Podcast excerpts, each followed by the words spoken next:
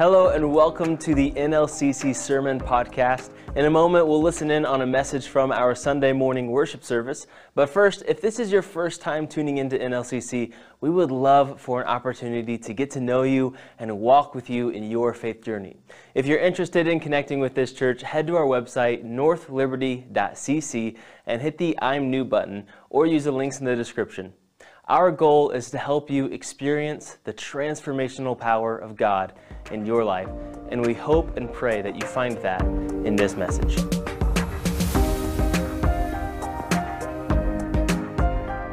In light of the nine encounters we studied over the last few weeks, and with the personal testimonies of our own church families, the things that they shared, and the many other accounts we didn't look into or hear from, uh, each one is a beautiful picture of the redemptive work of Jesus Christ. And each one is a perfect representation of God's love. And as each person encountered uh, Christ, they experienced uh, the true nature of God, and thus their lives were transformed into something pretty amazing. Those lives became Jesus in the flesh. They became real life examples of people who fell in love with Christ and in turn started to share the good news that the world so desperately needs to hear that Jesus came into this world to save his people from their sins, that God in the flesh, Emmanuel, is with us. Now, next week, we're going to be starting our Christmas messages, uh, and those messages will be about the birth of Jesus, the same person that each of the encounters we studied were about. How Jesus came to seek and save those uh, who are lost without having any kind of relationship with Him that he came to bring spiritual healing to all mankind, that those who actually seek after God with all of their hearts uh, will find him, according to Jeremiah 21 or 29, that God is with us, that he is faithful, he, he will not forsake us, nor will he leave us. Now, in, in the Christmas messages, we're going to have a little bit of nostalgic reminders and fun through some of the, our favorite family uh, Christmas movies, uh, the ones that introduce some kind of biblical truth as to why we celebrate Christmas, the birth of our Savior Jesus Christ. And, now, and to be transparent, we didn't come up with this idea. As Solomon say, there is nothing new under the sun. Uh, churches across the country for a couple of decades have been using these Christmas movies during the holiday celebration. And as they say, you know, Jesus is the reason for the season, right? But before we get into our Christmas season uh, next week, I want to tie together uh, the encounters that we talked about with Christ, the testimonies we've heard, the changed lives that we've experienced, and why we celebrate Christmas. Why, why did and why does God continue to bless his people with grace and mercy and forgiveness and compassion and joy and peace and love, a transformative life?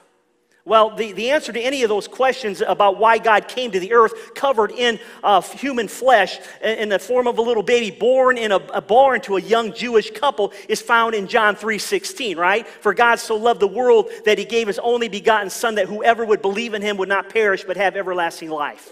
And we know the rest of, the, of this passage, how this ends, that Jesus is going to, to go to, he's going to go to the cross. He's to save his people from their sins. But I, but I want you to know that Jesus going to the cross doesn't happen unless he comes to earth in the flesh born in a barn to a peasant couple from the house of David. And a lot of people are asking, well, what, what, is, what do you mean by this house of David? Well, a little background on, on Jesus being the, the legitimate and only Messiah from the house of David. Here are a few prophecies about how and why he came. We know Jesus was of Jewish descent uh, and therefore uh, was the seed of Abraham. And all those pictures that we had back at Grandma's house and in the old churches back in the day of Jesus being a Caucasian, blonde hair and blue eyes, get that out of your head because Jesus was a Jewish man. In Genesis 22, it says, We are told that through the seed of Abraham's offspring, all nations on earth will be blessed. And, and we Christians believe that Jesus is the fulfillment of that promise. We also know that he is from the line of Jacob, Abraham's grandson. Found in Numbers chapter 24, it says, I see him, but not now. I behold him, but not near. A star will come out of Jacob, a scepter will rise out of Israel. And then in Isaiah chapter 11, we know he is from the line of Jesse or the, the father of King David. It says, A shoot will come up from the stump of Jesse. From his roots, a branch will bear fruit. The fruit or the Spirit of the Lord will rest on him. And then in Jeremiah chapter 23, uh, it, it tells us that he is from the line of King David. It says, These days are coming, declares the Lord when I will raise up for David a righteous branch, a king who will reign wisely and do what is just and right in the land. This is the name by which he will be called, the Lord our righteous Savior. We, we, we have this prophecy that Jesus is from the house of King David, found in 2 Samuel chapter 7, which is actually spoken by the prophet Samuel to King David. And he says this to him When your days are over and you rest with your fathers, in other words, he's dead and buried, I will raise up your offspring to succeed you, who will come from your own body, and I will establish his kingdom. He is the one who will build a house for my name, and I will establish the throne of his kingdom forever. And then you have Micah's prophecy in chapter 5 that he was born into the tribe of Judah in the region of Ephrathah, in the town of Bethlehem. It says, But you, Bethlehem Ephrathah, though you are small among the clans of Judah, out of you will come for me one who will be ruler over Israel, whose origins are from old, from ancient times. Remember God saying, Let us make man in our image? Who's he's talking to? He's talking to the Son, he's talking to the Holy Spirit. In chapter 7 of Isaiah, it says he was born from a virgin. Therefore, the Lord will uh, uh, himself give you a sign that the virgin will be with child and will give birth to a son. And, you are to call him Emmanuel. And Emmanuel, as you well know, means God with us, in, uh, in indicating the divinity of Jesus Christ. Jesus would be worshiped by shepherds from the, from the desert, and the foreign kings would present gifts uh, to him, found in Psalm chapter 72 where it says, May the desert tribes bow before him and his enemies lick the dust. May the kings of Tarshish and the distant shores bring tribute to him. May the kings of Sheba and Seba present him gifts. May all kings bow down to him and all nations serve him. And so when Jesus was born, if you remember, King Herod murdered all the male babies under two years old to do away with this king that was supposed to have been born. And this is a, is predicted in Jeremiah 31, where it says, A voice is heard in Ramah, mourning and great weeping, Rachel weeping for her children and refusing to be comforted because they are no more. And in response to this uh, attempt on Jesus' life, Joseph is warned, if you remember, by an angel to flee to Egypt with Mary and Jesus, where they stayed until Herod died. In Hosea, it says, chapter 11, When Israel was a child, I loved him, and out of Egypt I called my son. And then there are many other predicting Jesus' death, but I want to read one from Isaiah chapter 53. And if you have your Bibles open, just follow along, carefully listen to the prophet's words. He grew up before him like a tender shoot and like a root out of dry ground. He had no beauty or majesty to attract us to him, nothing in his appearance that we would desire him. He was despised and rejected by mankind, a man of suffering and familiar with pain like one from whom people hide their faces. He was despised, and we, we held him in the low esteem. Surely he took upon uh, our pain and bore our suffering, yet we considered him uh, punished by God, stricken by him, and afflicted. But he was pierced for our transgressions. He was crushed for our iniquities. The punishment that brought us peace was on him, and by his wounds we are healed. We all, like sheep, have gone astray. Each of us have turned to our own ways, and the Lord has laid on him the iniquity of us all. He, ha- he was oppressed and afflicted, yet he did not open his mouth. He was led like a lamb to the slaughter, and as a sheep before his shears is silent, so he did not open his mouth. By oppression and judgment he was taken away. Yet, who of his generation protested? For he was cut off from the land of the living. For the transgression of my people, he was punished. He was assigned a grave with the wicked. Remember the two thieves? Uh, and, and with the rich is in his death, Joseph of Arimathea. Joseph of Arimathea, though he had done no violence, nor was any deceit found in his mouth. So far, everything is coming true. Yet, yet it was the Lord's will to crush him and cause him to suffer. And though the Lord makes his life an offering for sin, he will see his offspring and prolong his days, and the will of the Lord will prosper in his hand. And after he has suffered, he will see the light of life and be satisfied. By his knowledge, my righteous servant will justify many, and he will heal, heal their iniquities. Uh, therefore, I will give him a portion among the great, and he will divide the spoils with the strong. Remember, remember the Roman soldiers? Betting on his uh, uh, gambling for his clothing because he poured out his life unto death and was numbered with the transgressors. He bore the sin of many and made intercession for transgressors. Man that is just a beautiful story. And that in and of itself just kind of ties everything together. What God does in our lives today, He ties it together, and it only happens because of the birth of Jesus. Church, I, have only touched on the surface as to why Jesus came to this earth in the flesh, but the foundational reason is because of God's love for those who have been created in His image. After Adam and Eve uh, fell for Satan's schemes and brought sin into the world, uh, God came with, up with this beautiful plan that would demonstrate his redemptive work in the person of Jesus Christ. Even when Adam and Eve brought, uh, bring uh, brought sin into the life, separating us between, uh, uh, between God and man, even with our own sin bringing that same separation, God can't and won't stop loving us. And because of that love, he sent his only begotten Son as an atonement for that sin. He paid in full the price of our sin through the blood of Christ. And that's why we get to celebrate the birth of Jesus Christ, because of God's love. And if you listen to Paul's words to the Roman church, um, who are struggling, as we do, with understanding this pure, perfect love that casts out all fear and doubt, as the scripture says. In Romans chapter 8, Paul writes this What then shall we say in response to this? If God is for us, who can be against us? He who did not spare his own son, but gave him up for all of us, how will he not also, along with him, referring to Jesus, graciously give us all things? Who will bring any charge against those whom God has chosen? If it is God who justifies, who is he that condemns? Christ Jesus, who died, and more than that, who was raised to life, is at the right hand of God and he's interceding for us. Who shall separate us from the love of Christ? Shall uh, trouble or hardships or persecution or famine or nakedness or danger or sword? As it is written, for your sake we face death all day long. We are considered as sheep to be slaughtered. No, in all these things, and all that stuff we just talked about, Paul saying, all that persecution, no, God is still conquerors. He, he's the one that gives us strength to overcome any of this. And that's why he says, No, in all these things we are more than conquerors through him who loved us. And it was God. For I am convinced that neither death nor life, neither angels or demons, neither present or future, nor any powers, height or, or depth, nor any else in all creation will be able to separate us from the love of God that is found in Christ Jesus our Lord. Church, there is nothing that I'm going to be able to say to you to help you fully understand the love of God. Uh, from the time we are kids, we hear about this word love, right? Uh, the many times when, I, when Terry and I would pick up our kids from kid, uh, children's church at the time, they, we ask them how their story, what, what, what it was about. It's always, most always about the love of God.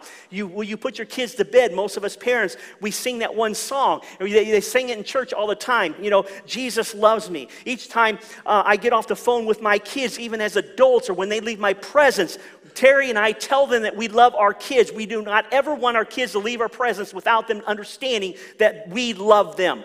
When we send our kids off to school, right? Parents, you tell your kids you love them. And when they're going through rough times, we tell them that we love them. And so from the time that we're little kids, we hear about this word love. And I think that's part of the problem that we have in our culture today, in America anyway. You come to worship and you hear about the love of God, and, and, and you already feel like you know everything there is to know about, you know, love. And so you've already heard everything that you can hear about it, and so you begin to tune things out. So how, I mean, how do we understand the true meaning here? Or, or maybe for the first time understanding the love of God, how do we rekindle, rediscover God's love? I mean, we talk about loving sports and food and hobbies and, and, and money and, and movies and careers. It's all, it's, is, is that the same way that God loves us? Even this past week, I've heard people say things like, oh, I love Dr. Pepper. I love McCree's Pizza. I love my car. I love my sports, even though my team got beat last night. Uh, I, I, can't wait for summer because I love warm weather. I love fresh veggies. I love Thanksgiving. I love turkey. I love Christmas carols. I, I love Jesus. I love. And the list goes on and on. And so, how do we take this word that we've used for everything and then we say, well, that's how God loves us? How do you explain that? Part, part of the problem is that we only have one word in our English language, so, so love is a word that we are conditioned to use to describe how we feel about our kids or our grandkids and how we feel about uh, um, a medium rare steak cooked out on a, grill. a grill. It's the same word. And so maybe we need to be careful in how we start using or how we continue to word, use the word love. But that wasn't the problem for the Apostle Paul. When he wrote the book of Romans, uh, there were a number of words for love that he could have used to describe how God feels about us. He could have used, and this was interesting, it ties in with what Preston was talking about last week when, when uh, he was uh, third person Peter, when Christ was asking him that, that one question three different times. It's the same thing going on here.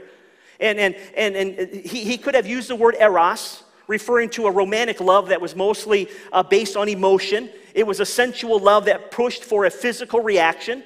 Paul could have used the word phileo, which is a word that would have been used most of the time during his day. It's the word you would use to describe how you feel about your family and a close friends. Phileo communicates, you know, closeness and loyalty. And if you get angry to the point of sin towards those you claim to phileo love, and you abandon that relationship, then through your own actions, you have demonstrated you had no deep commitment of love for that relationship, only a shallow one that says, You scratch my back, and then I'll scratch your back, which implies you only had an eros kind of love for that person. But then there is one other word for love that is the purest. You've heard it before, right? It certainly would have gotten the attention of the Roman Christians and, and even the non believers of his day because it was a word that wasn't used very often. And it's that word agape. That's the word that, that Paul uses to describe God's love for us. And it means a committed, loyal, long suffering, selfless love. It's not based on, on what we do, it doesn't ask for anything in return. It, it loves, even when it's not being loved back, God loves us with this unchanging, undeserved, unconditional love. And so agape is better understood through G, uh, stories that Jesus would usually talk, uh, tell about the love of God. And one of those stories is found in Luke chapter 15. You know it very well. Uh, a father had two sons, and the younger son broke his father's heart and said, Dad, I want the, my share of the inheritance. I, I can't wait for you to die. And so dad gave in, gave his son his inheritance. And the scripture says uh, that he went off to a far country. He spent all that he had on wild living. And when the money ran out, he was hungry. He got a job uh, feeding slop to the pigs. This is a Jewish kid doing the worst of all jobs. And he's, he's thinking, man, these pigs are eating better than I am. Maybe I could start eating some of the stuff they're eating. But he comes to his senses. And it says, This is insanity because even my father's servants are living better than I am living right now. Maybe, maybe if I go home and beg for forgiveness, maybe I'll be lucky my dad will just treat me like one of the servants. And so he gets his stuff together and he's headed for home. And during his son's absence, the dad kept watch for his son's return. And it gives you this impression that dad went out every morning, every afternoon, and every evening, waiting every day, hoping and watching and praying for his son's return.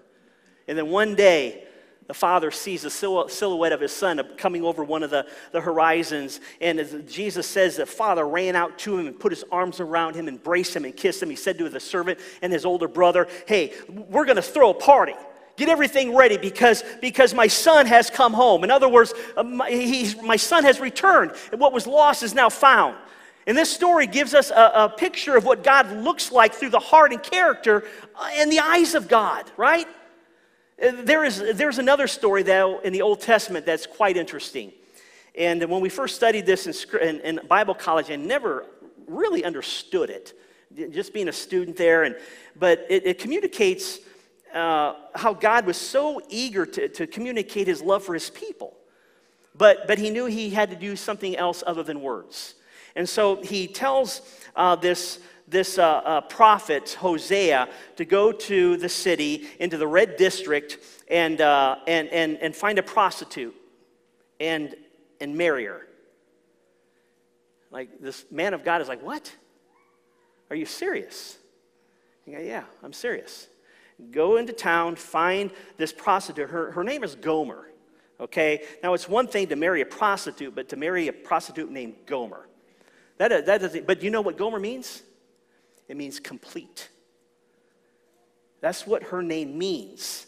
But he does what God says. He finds her and marries her. And after some time, he's not just submitting to God's uh, command here, he begins to fall in love with Gomer and marriage is, is feeling pretty good for Hosea. And then one day he come, comes home, the house is empty, the kids are by themselves, and Hosea gets this, this, this uh, uh, sick feeling in his stomach, and he runs back to the red district where he found Gomer, and there she was in the arms of another man getting ready to go into a cheap hotel. And he's crying out to God here God, you told me to do this. You asked me to do this and I did it. You asked me to, told me to marry her and I married her. And, and then this happens. You told me to marry her I, or, or I love her and I did. What am I supposed to do now? And God says, here's what you're going to do. You're going to go back and you're going to find her again. And you're going to buy her back again. And you're going to bring her home again. And you're going to love her again. That's what you're going to do. Why? Why would God tell Hosea to do something so crazy? Well, chapter 3, verse 1 gives us the reason why. So that the people will know, so that the people will understand how much I love them. That just blows my mind. If that doesn't teach us something about the love of God, see, God's love makes no sense. It makes no sense at all, but His love is complete. The sad reality is that we have to come to think of, of love in, in, in a way that, that falls short of how God actually loves us. And if we were to, to be honest, uh, brutally honest, think about why people love you. Just be honest in your own head. Because we've been conditioned to think that there has to be a reason which is all based on how you feel on a particular day because of what's going on in your life at a particular moment. And how, whatever that is, that's how you're going to feel about this person. And so most people would say that they love you because. There seems to always be a because. They love me because you're beautiful, or because you're funny, or they love you because you're successful, or because you're generous. They love you because you're kind, or you're wealthy, because you haven't had any relational marriage conflict, right? Because you're family. That's why I love you. And if you don't think a love almost always has a because, then, then I would encourage you to go to Dollar General or Walmart, any place else, and go to the Hallmark card section and, and look at the reasons why on those, those, you know, I love you because. There's always, I love you because, a reason right under that. There's a zillion of them. And then it gives all these reasons why somebody loves you. Those because uh, put a lot of stress on relationships, expectations on relationships. That's unfair to anybody. But if someone loves you because you're beautiful, what happens when you're no longer beautiful? If, if you're rich at one time, what happens when you lose it all and you're no longer successful? What happens when, when your, your, your life falls apart? If someone loves you because you're funny, what happens when they discover you're really just annoying? Miss Terry found that out 38 years ago. but seriously, what do you do when you lose all of the because? Church, because it's going to happen. It's going to happen. That's our relationship with this idea of love. It's conditional and temporary depending on how you react to life experiences. Love, love almost always is based on something that you and I bring to the table. But, church, love in its purest form just is. We see it so rarely in its purest form that it's hard for us to believe that there is such a love. But let's make no mistake about it, this is how God loves you and I. He doesn't love you because you go to church every week when you could be doing something else. Uh, he, he doesn't love you because you give 10% of your income or more to the church. He doesn't love you because you dress better than somebody else or you were born on the right side of the tracks. That is not why God loves you. It doesn't have anything to do with anything that you and I do or where we come from. God just loves. Church, the Christmas story, the resurrection or Easter story, that, that's how you explain God's love, at least intellectually. This is the kind of love that changes everything for everyone. I know there are some people uh, who have a hard time believing that God could love anyone like that. And you might, you might think that you're that person. Maybe you believed it at one time and, then you stopped believing it because something painful happened, dis- disappointment by judgmental and hypocritical Christians. I, I get all that. But that's not what it's about. It's about God's love, not your definition of love. When we come to understand a love like that, it transforms the heart of an individual. And, and, I, and I, I'm not sure that even Christians totally understand this because if we did, I think it would show in our relationships in the good times and the bad times. Yes, we can get mad at each other and disappointed with each other, be angry without sinning. We can call each other out, but to devour and to hate, to leave family and friends high and dry reveals the condition of one's heart. And if we really understood what it was like to be loved like God uh, loves us, we would, be, we would have a joy and a peace despite any circumstances, health issues, financial struggles, relational conflict, past experiences. We would not be people of bitterness and resentment and hate and people of revenge and malice. When we understand why God loves us, it moves us to be gracious and compassionate and loving and forgiving towards other people. Because God has done that for us. It's not about keeping a list of rules and expectations, and it's, and it's not about feeling guilty about some sin you committed yesterday or years ago. It's, it's not about being good enough for God to like you. It is about the love of God. And that is why Paul wrote what he did to the Roman Christians. He feels this desperation to explain what cannot be fully understood, but he knows when we get a little bit, a little a taste of what God's love is, it's going to change everything for us. It's going to open our eyes and our hearts. Verse 31 says, Why, What then shall we say in, in response to this? If God is for us, then who can be against us? And if you're like me, when you read that question, who is against us, I can come up with a list of people. But when you put, it, put this question in context, if God is for us, then it puts all those other minor things in perspective. And then who cares who's against you?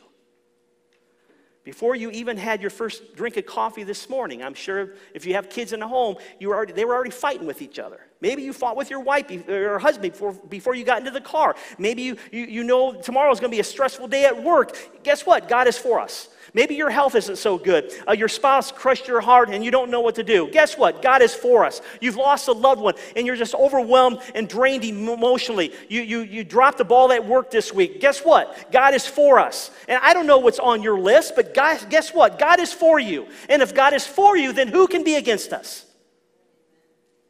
In the, in the 90s, I got an especially hateful uh, letter from a Christian couple over a matter of opinion. I still have that letter. Um, and, I, and I followed, I, I allowed their opinion to affect me in a very bad way.